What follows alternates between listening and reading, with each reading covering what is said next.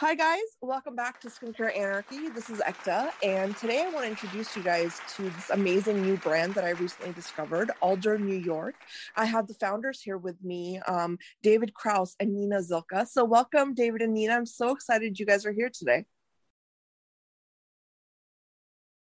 Likewise, we're so excited to be here. Yeah, thanks for having us.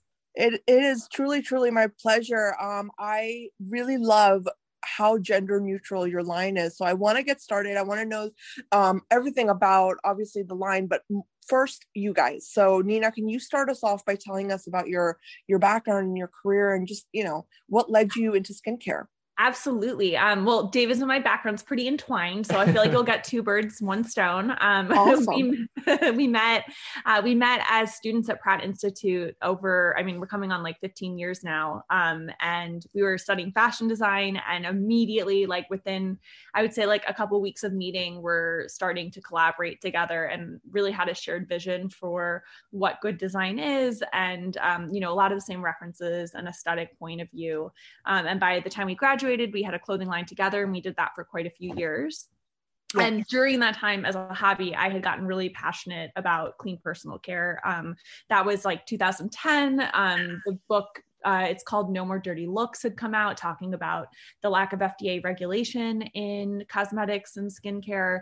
Um, yeah. I was really alarmed by that. And so as a hobby, I started like fiddling around in my kitchen and making stuff um, for myself. And uh, it kind of took on a life of its own. And David was like, well, for like the holidays, let's do like a cute little bottle for one of the one of the things we had done um and that just sort of like exploded. And like this was like 2012 and very diy um yeah but by uh, by 2015 we'd become really passionate about it much more interested in the chemistry behind what makes a product good and we were like there is such a lack of a brand that speaks to us yeah. um, and that would be you know really clean formulas that are also effective at an accessible price point so not like this crazy expensive product um, right. but also that we're not like super gendered marketing. You know everything that we saw was just so unappealing to us. And you know mm-hmm. um we share everything. And we we always had a very similar viewpoint about clothing. And um, we're never super interested in this like gendered idea. And it, it really doesn't make sense in skincare especially when you start learning about the chemistry of skin.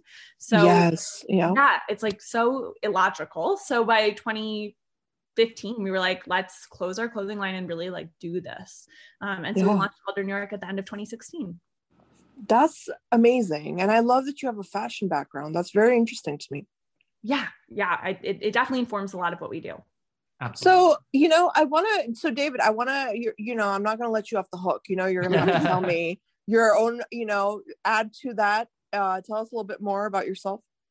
Um, well, this is a weird thing because um for me to do because Nina and our stories really are parallel. Yeah. And that like yeah.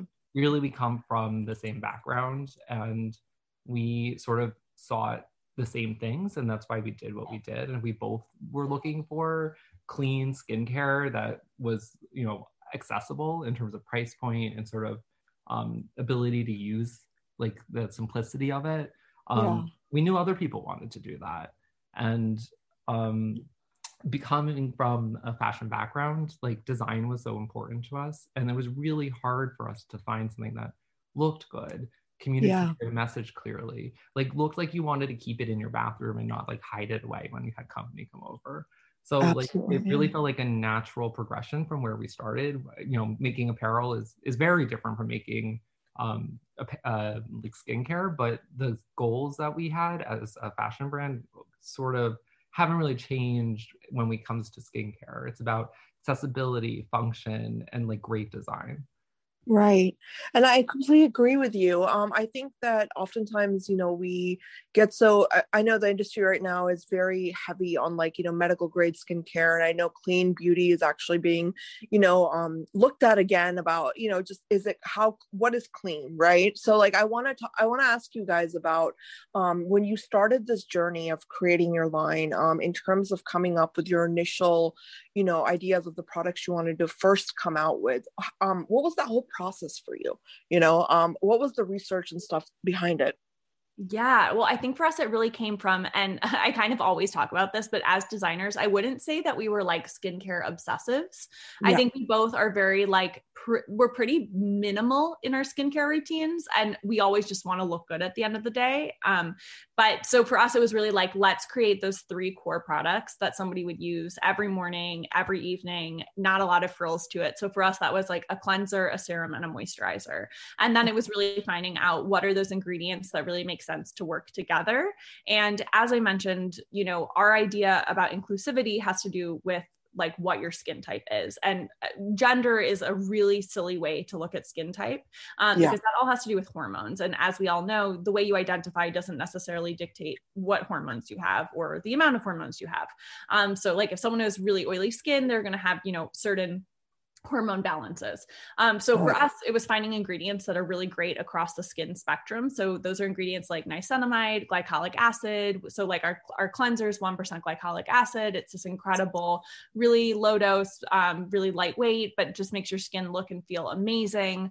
Um, and we knew that that would work for all skin types and is great for daily use. And then we wanted to use a niacinamide serum with hyaluronic acid. Again, really great if you have oily skin, also great if you have dry skin. So great for age range, great for um, great for uh, whatever you're dealing with. Yeah, um, absolutely. That's a beautiful, beautiful ingredient. I mean, honestly, I, and I didn't mean to cut you off. I'm sorry about that. I, I just, I agree with you. I think there are certain things that are just, they make sense um, to put yeah. on your face, you know, and totally. I, and I think that really should be the focus of skincare. I mean, you know, um, niacinamide, hyaluronic acid. I mean, these are just key beautiful things that you know really enhance the way the skin looks. So it, you know a line doesn't have to be over the top complicated to be good you know? That that's something i think a lot of people right now are um, talking about and it, it, sometimes i sit there and i think i'm like well it, a simple product at the end of the day can be the best product on your shelf. Right so, right. you know? Right totally yeah. totally and i think that's exactly right. And like for us i think another thing was that you know i didn't want it to be you know, I think that there's some products out there that are really simple moisturizers. We wanted to really elevate a little, little bit so that we have those active. So it's not just, you know, an oil and a water, you know, emulsified. We're also adding yeah. in that that percentage of vitamin C or vitamin E. But exactly, I think it's really about simplicity and effectiveness. And just that to us is what good design is. That's a good product. I love that. I really love that. And you know, um, it's interesting. The fashion um, and the design background is interesting because I think um you know we kind of overlook how much work goes into creating something beautiful right? And i and i think uh especially on instagram with uh, instagram influencers you know a lot of times it's about the shot that you know you take that helps you know I don't know, attract followers to you. So that's a huge part of skincare and it's part of the skincare culture. So um, I really, I, I think that's very interesting that you guys come from that fashion side and can really appeal to people and are also keeping in mind that, you know, we do want to put these, on, these products on our vanities, you know, and, and like David said, we don't want to hide them away. So, you know, that's very important. Um, so let me talk to you about a little bit about the science of it all. Um, you know, did you both have any of your own personal skin journeys that really kind of sparked your interest, or was it um like you know you both have just normal skin? Well, I I'm gonna just say that like I don't think there's really normal skin in, in, in general, and that like we all have different needs, and right there is no true normal. And I think yeah. like you know I didn't have a particular like skincare struggle. But I think what we have is that we, we have different skin types and we have different skin needs. And we wanted to find something that we could both use. Right. And we, that was challenging, it, you know, and I don't think Nina, Nina or, and I are like, Nina's a oily skin type and only can use oily products, or I'm like a dry skin type and only use dry products. There's a place where you can get a product that has universally good ingredients in there that are going to really work. And that's what we ended up making is something that like really can work for anybody. And I think um, also being of two different genders, um, we really didn't understand why there wasn't a product that we both would want. You know, we lived together, we worked together, we, you know, had a similar taste in our like apartments and our homes. And it's like, why can't we have similar taste in our skincare products? Right, I completely agree. And actually, I have the same issue with my significant other. we we he, he, steals all of my stuff, so you know, um, I, I I completely get you on that. I just you know I'm really curious though, um, and maybe this is something David can address better. Um, about the marketing to men um, because I feel like even now with the gender neutral um, aspect coming up in the skincare industry and people are you know kind of warming up to it more and more um, i still don't see a lot of men like engaging in skincare or skin health rituals you know so how did you did you guys have that in mind when you were coming up with your marketing strategy and you know your demographic um like how did you plan for that so that you know men can also see your line and and be like yeah i want this um, well, I think something that we really focus on in our marketing is not, we don't really use too many images of people, right? Okay. We don't really um, put sort of a context for the type of person that's supposed to use our products, right? And I think so much of skincare, even when it's it's you know marketed uh, say towards men is a very specific type of man or a, a very specific type of woman or a very yeah. specific type of person. And we really wanted to keep sort of the product marketing neutral so that if the message and the simplicity of the products spoke to you, you didn't feel like you were not the one who is supposed to use it because of, a, of the imagery that you're seeing around it. Right. So that's something that we really focus on. And we we don't like to think like men are one way or women are the other way. It's more people have different lifestyles and different needs. And the customer that we um, best fit is someone who wants something that's simple, wants something that's effective. And I, I don't know if that necessarily relates to one's gender identity. So yeah, really no. to be a part of the marketing story. No, I'm glad you did that though. That's really good. But from the get go, that you didn't, um, you know, you know what I'm trying to say. Like, there's a lot of gender neutral lines I think that go above and beyond to try to make it like men can use this too. Yeah, absolutely. Definitely. Absolutely. You're a man, pick it up. You know, it's just like I uh-huh. I don't like that. I don't like, you know, and so I I, I hear you. And I think yeah. that's very, very important. Yeah. yeah. Yeah. I think often when you see marketing like that, you're sort of like, oh, it was really for women, but now they're trying to convince me it's also for men. Or yes. you know, like it, it feels like an afterthought. Like I'm not going to name products and brands, but there's definitely brands that they're clearly marketing to a woman and then realize that like, oh, our customer may not wholly identify as being a woman and we need to then broaden it after the fact and it feels so insincere and put on and that was yeah. something we didn't want to do and wasn't a part of the the core values of the brand yeah that makes sense. That really makes sense. Um i actually you know i wonder because i think for men it's it's tricky um in terms of like self-care rituals. I although i agree with you david 100% i think you know it shouldn't be something that is you know genderfied and we, we shouldn't be like thinking of it like that. I think it's still um something i noticed that a lot of men don't have that you know like the four or five products on their vanity or on their you know uh, bathroom counter um so like you know is there a message that we can send to all of those alpha males out there that think skincare is for girls only you know like that's really what i'm trying to i'm trying to promote um, I don't I don't know. I'm I just it's not just for people who identify as women. It's just that simple. And it's yeah, there's nothing wrong with taking care of yourself. Yeah, maybe and that's I think, what it is. I think that's what it really comes down to. And you you kind of can see evidence through like medical data and things like that in the way that men will avoid going to doctors and men will avoid having uh, dealing with problems until they become very big problems.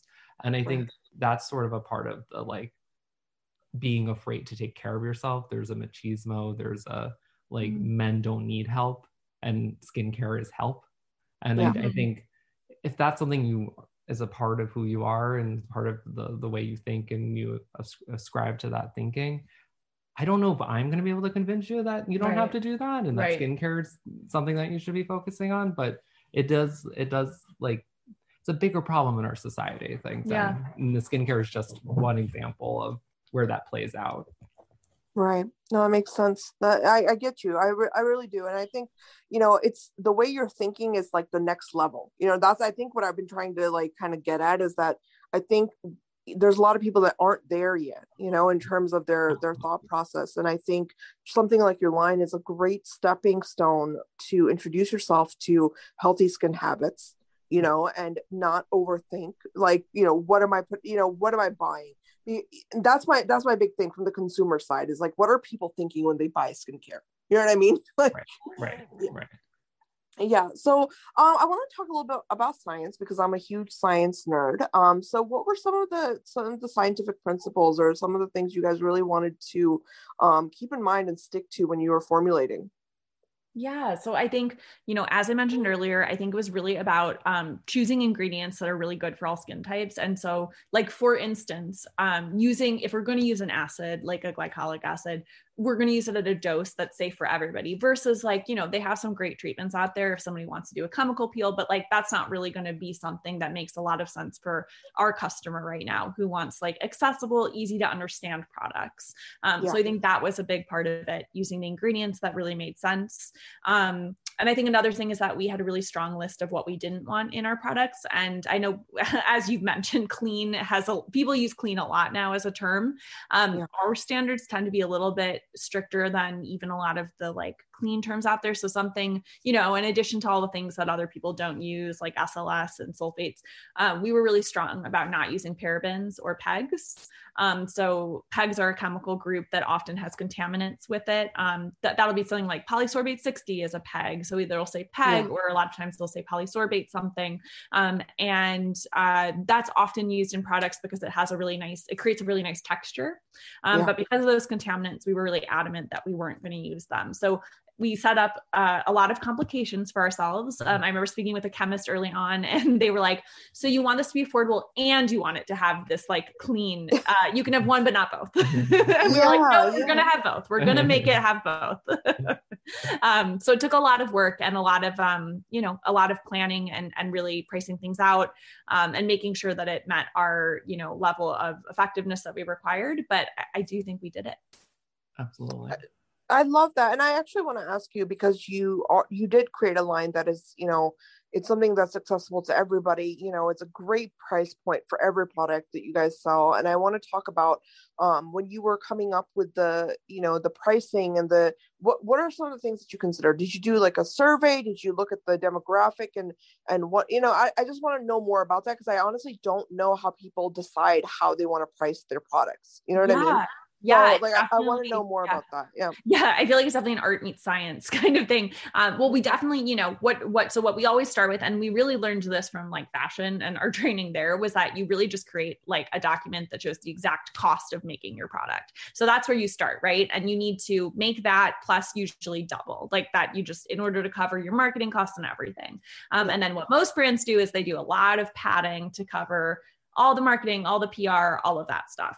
Um, so something we really focused on is sort of like what's out there that we, you know, what are brands that we sort of are competitive with, and then and then can we be less expensive? Because our whole thing is about accessibility, and like in our perfect worlds, anybody can go to buy our product and they don't have this huge barrier to entry in terms of cost um, so i think we've definitely you know made certain choices where we're not making as big of a margin um, on say you know our cleanser than than, than maybe another brand but i yeah. think for us it's like just so the mission behind our brand and kind of what gets us up in the morning is is getting uh, is like making people's lives better um, so so we really do make sure that we keep our prices down so that we can do that See, that's something that's very interesting because I think a lot of people think like low price means you're compromising quality, but that's just not true. So, like, you know, I want to talk about that a little bit too. Is um, when you formulate something like skincare um what are some of the you know like what are some of the things that like go into what makes it expensive can you can you talk about yeah. that yeah. yeah. so definitely the actives right like those are yeah. going to be the really the, the ingredients the really expensive things are going to be things like the actives um yeah. just because like those are you know expensive and there's a reason they're expensive um which is why like when i was talking about like if you want if you go to a drugstore brand you're probably less likely to see 5% niacinamide in that right which we have in our product it's an expensive thing that like a drugstore brand might not be able or want to do for price point. Um, so that's going to add a lot. And then I actually a big place that comes in is packaging. And you know, uh, we have made certain choices to not do like um, you know you can have different foils on your packaging you can have different raised lettering and all of that adds cost to the consumer and as design people we get it we think it's gorgeous when done right but we really made the choice to go with something minimal to keep that price point down so i think that's a big place that cost comes into play is is with that packaging That's interesting. Yeah, I always used to wonder that because I'm like, why is this? You know how people, uh, you know, they have like dupes out Yeah, there, like yeah, you know what I mean, yeah, like the yeah. three hundred dollar cream, but then you've got the dupe that's seven. Like you know, it's I always wondered, and I, I you just clarified so much for me. Um, because it's like you know, do I want the gold bottle or do I not need that? You know, yeah, yeah. so uh, like let's talk about sustainability um because i think that that's that's something that you know a lot of people don't really understand another word you know that i think is used but um i think everybody has their own definition of sustainable so when you guys were coming up with your um your goals for sustainability what were some of the things that you really looked at Well, I think um, what's interesting about the idea of sustainability, um, especially from our experience looking at it, is that it's always evolving. Yeah. And then we're sort of redefining and re re-examining our practices. Um, so we, when we started, really were like, we're going to make products that are not going to hurt the environment and not going to hurt you. And that was a big, that was a big key part of our sustainability uh, mission and that then like started expanding to minimalist plastic minimalist um, bottles and packaging and making it as simple as possible and not putting a lot of money and effort and materials into things that were frivolous and not necessary and Yeah. um, also sort of thinking about that you know we then started examining once again once we started talking about plastic as the conversation and going do we change that material to not use plastic whatsoever and look into alternative materials like aluminum or, or glass. And then we did some like lifestyle cycle analysis on that, and that was not more sustainable. So it's always an e- evolving thing, and it's Yeah. always um, it needs to be sort of flexible, and you need Yeah. to examine what you think is is sustainable, and really be ready to change that. And what's really nice about being a small brand like we are is that we have the ability to do that. Um, a lot of bigger brands to to change, make a change can take years. For us, it can take a year, not Yeah. maybe Yeah. not but a year. Um, and I think that's something that's always a part of our mission, is sort of being open to doing the research, taking the time, and making the change to make better products for um, our consumer, but also the environment. Yeah, I, I mean, it makes sense. And I think, you know, consumers, I, I made this point uh, on an earlier episode about how consumers are just getting smarter day by day. You know, there's more Yeah. information out there and there's more like resources to understand in your own way what is sustainable and in your mind you know what i mean? So like to make Oh, your your you know purchasing decisions based off of that that framework of knowledge um you know i think a lot of people seem to think that if i use cardboard i'm being more sustainable than if i use plastic. You know i'm just giving you an example you know like Right. There- yeah There's so much more that goes into that piece of plastic and that cardboard than just is it plastic, is it cardboard? And that's that's a lot of thinking to do. Right, right. So I want to ask actually um a, a very interesting like for me it's interesting at least um for starting a brand um some of the hurdles that you guys faced um in terms of really you know making things perfect the way you wanted um what were some of the roadblocks that you encountered? Uh, well, I think first of all, the idea of making things perfect. I think we quickly learned, and um, I think we've really hold held fast to this is that like if you want to get stuff done, you're gonna have to let go of like perfectionism, just because it, it's just it, it's like if you want anything to come out in a certain time frame, you're gonna have to let that go. So I think that was like the first big thing. Um, do you agree with that, David? I would definitely agree with that. Um, what else? Um, I think um, hmm, let me think.